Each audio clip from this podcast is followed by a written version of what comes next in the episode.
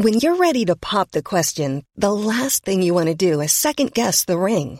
At Bluenile.com, you can design a one of a kind ring with the ease and convenience of shopping online. Choose your diamond and setting. When you find the one, you'll get it delivered right to your door. Go to Bluenile.com and use promo code LISTEN to get $50 off your purchase of $500 or more. That's code LISTEN at Bluenile.com for $50 off your purchase.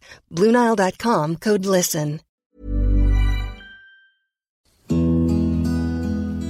Of the most interesting operations conducted by Australians in World War One wasn't even an operation. It was a series of individual, spontaneous efforts between April and June 1918 which managed to steal about three miles of the Western Front from the Germans, pretty much from under their noses and with next to no retaliation. It was bold, it was enterprising, it was cocky, even a little bit arrogant. For some reason, the men of the 1st AIF got it into their heads that they were so good, all they had to do was pick an outpost, go across, and capture it. You may well ask, surely they weren't actually that good. But their results during Operation Peaceful Penetration tend to suggest that, yes, maybe they were. Welcome to the Australian Military History Podcast, a podcast dedicated to Australia's servicemen and women, covering events, units, and personalities from the Boer War through to the modern day. G'day everyone, and welcome back. First up, shout out to Jackie Coit or Chris Howie, who contacted me via our Facebook page. Jackie slash Chris likes to listen to these episodes while driving long into the night as a stock agent. Now, I would have thought that listening to my dulcet tones would be right up there with drinking and speeding as things you don't want to do in a car, for fear of falling asleep while driving. But apparently, it helps pass the time and keeps them entertained. So thanks again for the contact and the episode suggestions. Which brings me to another point. While researching these episodes, I quite often come across people or incidents which occur within the wider scope of the episode that I'm writing at the time. And although interesting and fully deserving of a mention, they don't really have enough detail to fill an entire 20 to 40 minute episode. Maybe it's an event which may have been of vital importance but only lasted a few minutes. Or some soldier has done something amazing but their records are quite sparse and there's very little information on the person themselves. For a while now, I've been wondering what to do with these stories. They should be told. So I'm thinking that in addition to the main episodes, when I come across something along those lines, or a topic is suggested, such as Chris has done, I'm going to put them out as a short 5 minute bonus episode. They'll just be randomly thrown in as they pop up, and I'll post them on weeks where a full episode isn't being published. The first one of those will be one of Chris's suggestions, but you'll just have to wait to find out what that is. So when you notice a 5 minute episode in the future, never fear, I'm not getting lazy, it'll just be an interesting topic that I've stumbled upon. And so now, on to today's episode, which actually falls into neither category. Too long for a bonus episode, but only really enough information for a short main episode. Such are the trials and tribulations of a humble podcaster, people. By April 1918, the men of the 1st AIF had been at war for three years. They'd been through their baptism at Gallipoli, suffered the horrors of Fromelles, Pozieres, Bullecourt, and Passchendaele, while building a reputation as some of the finest fighters on the Allied side. Their hard fought successes had given them valuable experience and confidence in their own ability as soldiers. When the Germans launched Operation Michael in March 1918, the British Fifth Army was smashed. The majority of the Australians were on leave when the hammer blow fell. But an efficient administrative system and Monash's genius for understanding where men needed to be helped the troops gather from wherever they happened to be. They were expertly deployed, and their stubborn defence played a large part in stabilising the front, halting the German advance at Villers-Bretonneux. Their confidence and belief grew even further. The nature of the tactics for Operation Michael meant that, once halted, there wasn't a continuous front line. The stormtrooper tactics Ludendorff designed consisted of sending his toughest and most experienced troops forward to hit the British front to identify weak spots. Once these were identified, he would send his reserve divisions into the breaches and thus force the British lines to fall back or risk capture and annihilation from the German units behind them. And it worked, at least initially. But as innovative as the tactic was for the time, he eventually met with the same issue which had stumped every other general on the Western Front. The initial success was unable to be properly exploited because no matter how fast the forward troops were able to advance, if the supply chain couldn't keep up, the attack would stall. So when the Germans met the Australians at Villers-Bretonneux, they had just about reached the limits of their ability. Not that that detracts from the efforts of the Australians. If they hadn't got there when they did and defended as staunchly as they did, the Germans would have reached Amiens and largely resolved their supply problems. Regardless, they were stopped, and the German tactic of punching through at numerous points had meant that along the new front line there were salients and pockets jutting forward, and defensive positions were set up on ground which probably wasn't the best for defence. These new positions were held by second grade German troops. As I said previously, their best troops were the storm troops, and it would be a waste of their abilities and fanaticism to make them sit in defensive positions. The second grade troops were maybe a bit old or young, or had never really shone through with their military skills, or they were wounded soldiers returning to the front. Their posts were often up to two kilometres in front of the main defensive line. They were stuck out there on their own, with little mutual support from other posts and feeling quite vulnerable. Operation Michael petered out, and the Germans launched Operation Georgette on another part of the front. Meanwhile, in front of Amiens and Villers-Bretonneux, both sides stopped to catch their breath and lick their wounds. But it wasn't really in the Australian character by this stage of the war to sit idle, and so patrols were sent out to determine the enemy position and strength and maybe snaffle a prisoner or two. They found that with the Germans scattered as they were, with a bit of thought and stealth, they could pretty much sneak up and take a post with no resistance. It seemed a little bit too good to be true. Previously, in order to gather intelligence about who was occupying the opposing trench, a trench raid was conducted. The troops hated them.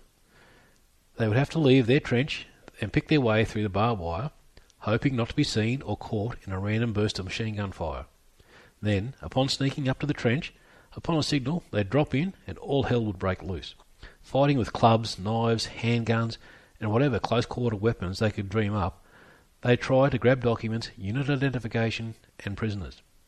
Even the best executed raids would leave the raiders bloodied and bruised, and probably one or two dead. The first indication that this may no longer be the case occurred on the 5th of April in front of Hamel sector. The 58th Battalion had moved into position the day before, and various forward posts were occupied. One post was filled by Corporal D. A. Sayers and three men of B Company. At about 2 p.m., Sayers saw a party of 30 Germans advancing on his position and ordered his men to open fire. The enemy party immediately took cover behind a bank of dirt.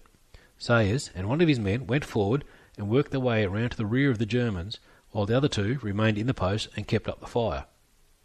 The Germans, despite outnumbering the Australians by ten to one, began to waver, and while a German officer was admonishing them, Sayers and the other man rushed the Germans from behind. In the words of the unit diary, the enemy party turned tail and fled precipitately, leaving six dead, including the officer, and two badly wounded.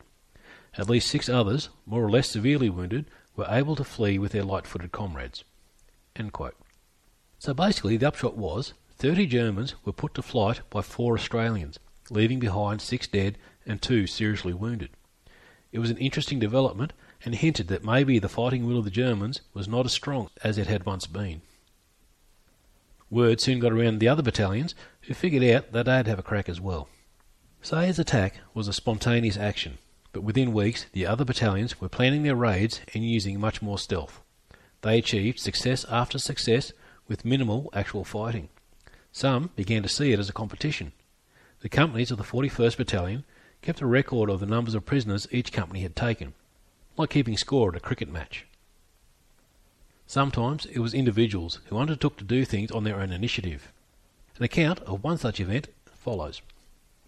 Before going into the line in front of Merris on 9th of July, Captain Kahn of the 6th Battalion pulled aside Bluey Farrell and said, I'm going to send you to an NCO school when we come out of the line. Bluey dropped his bundle and said, Cripes, don't do that, Captain. Captain Kahn humorously replied, Well, Farrell, if you bring me in a little Fritz for identification purposes, I won't send you.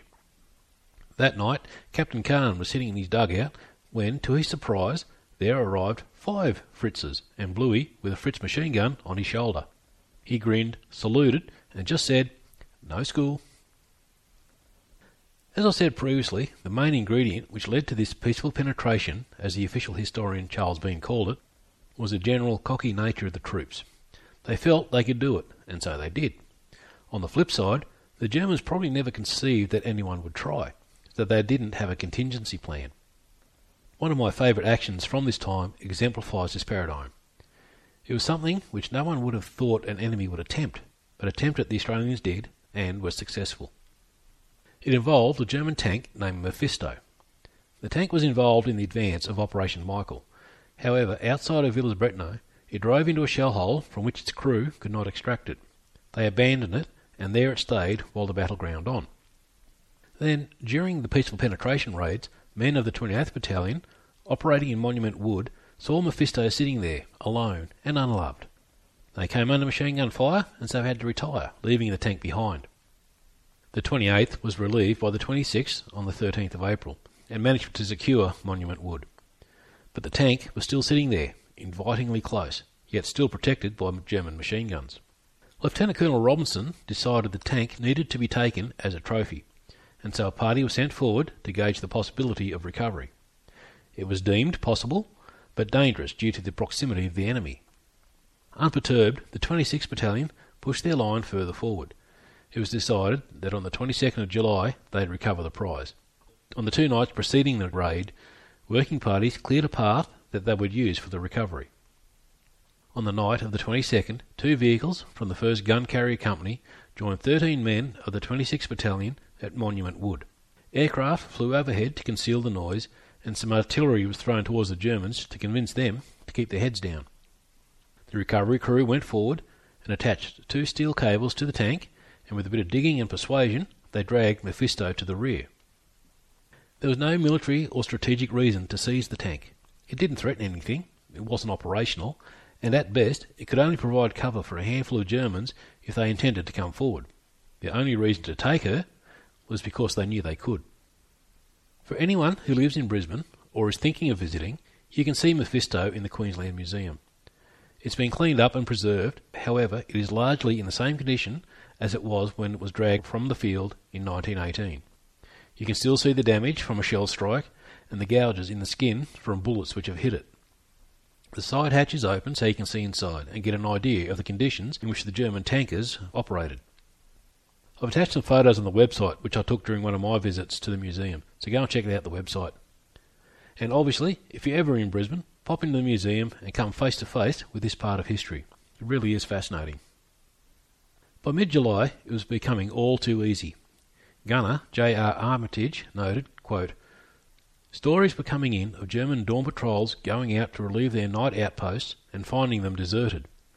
There seems to have been quite a bit of this mysterious and demoralising thing happening, and it appeared that blackened Australian infantry parties would sneak out, surprise these outposts, and at the point of cold steel bring them back without firing a shot. But, as my dear old dad is sometimes fond of saying, self praise is no recommendation. Australians mentioning how good Australians are should always be treated with a grain of salt, unless it is backed up by independent sources. And the best independent source is the enemy, the poor buggers on the receiving end.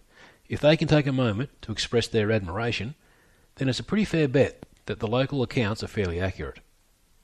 A German regimental historian, writing about the events of those few months, mentioned the 1st Australian Division. He said, quote, Justice demands recognition of the fact that the enemy here was an unusually daring and enterprising soldiery which often pressed our front line heavily and grabbed many posts from us. Even without such acknowledgement, the numbers speak for themselves. By 8th of July, the front line had been advanced by almost three miles. German prisoners numbered around a thousand and included their weapons and equipment and one tank. All this was achieved without a major battle.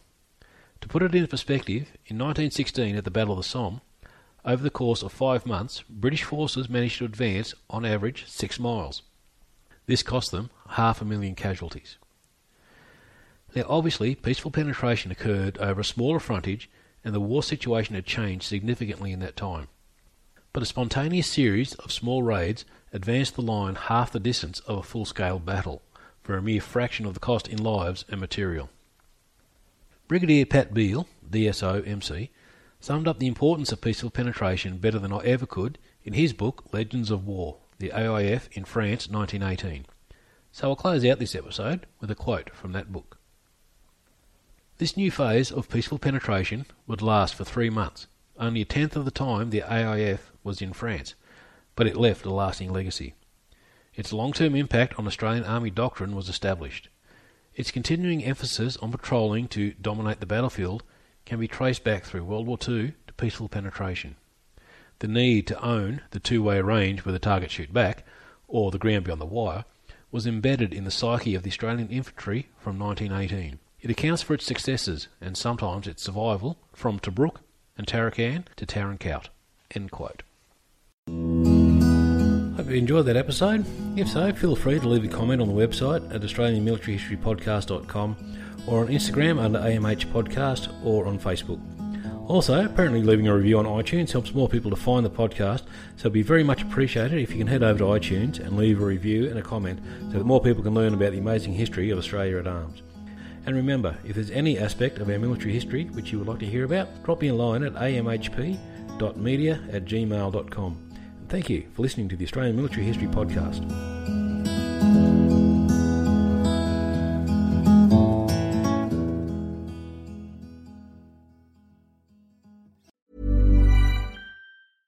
Planning for your next trip? Elevate your travel style with Quince. Quince has all the jet setting essentials you'll want for your next getaway, like European linen, premium luggage options, buttery soft Italian leather bags, and so much more. And is all priced at 50 to 80% less than similar brands. Plus, Quince only works with factories that use safe and ethical manufacturing practices. Pack your bags with high-quality essentials you'll be wearing for vacations to come with Quince. Go to quince.com slash pack for free shipping and 365-day returns.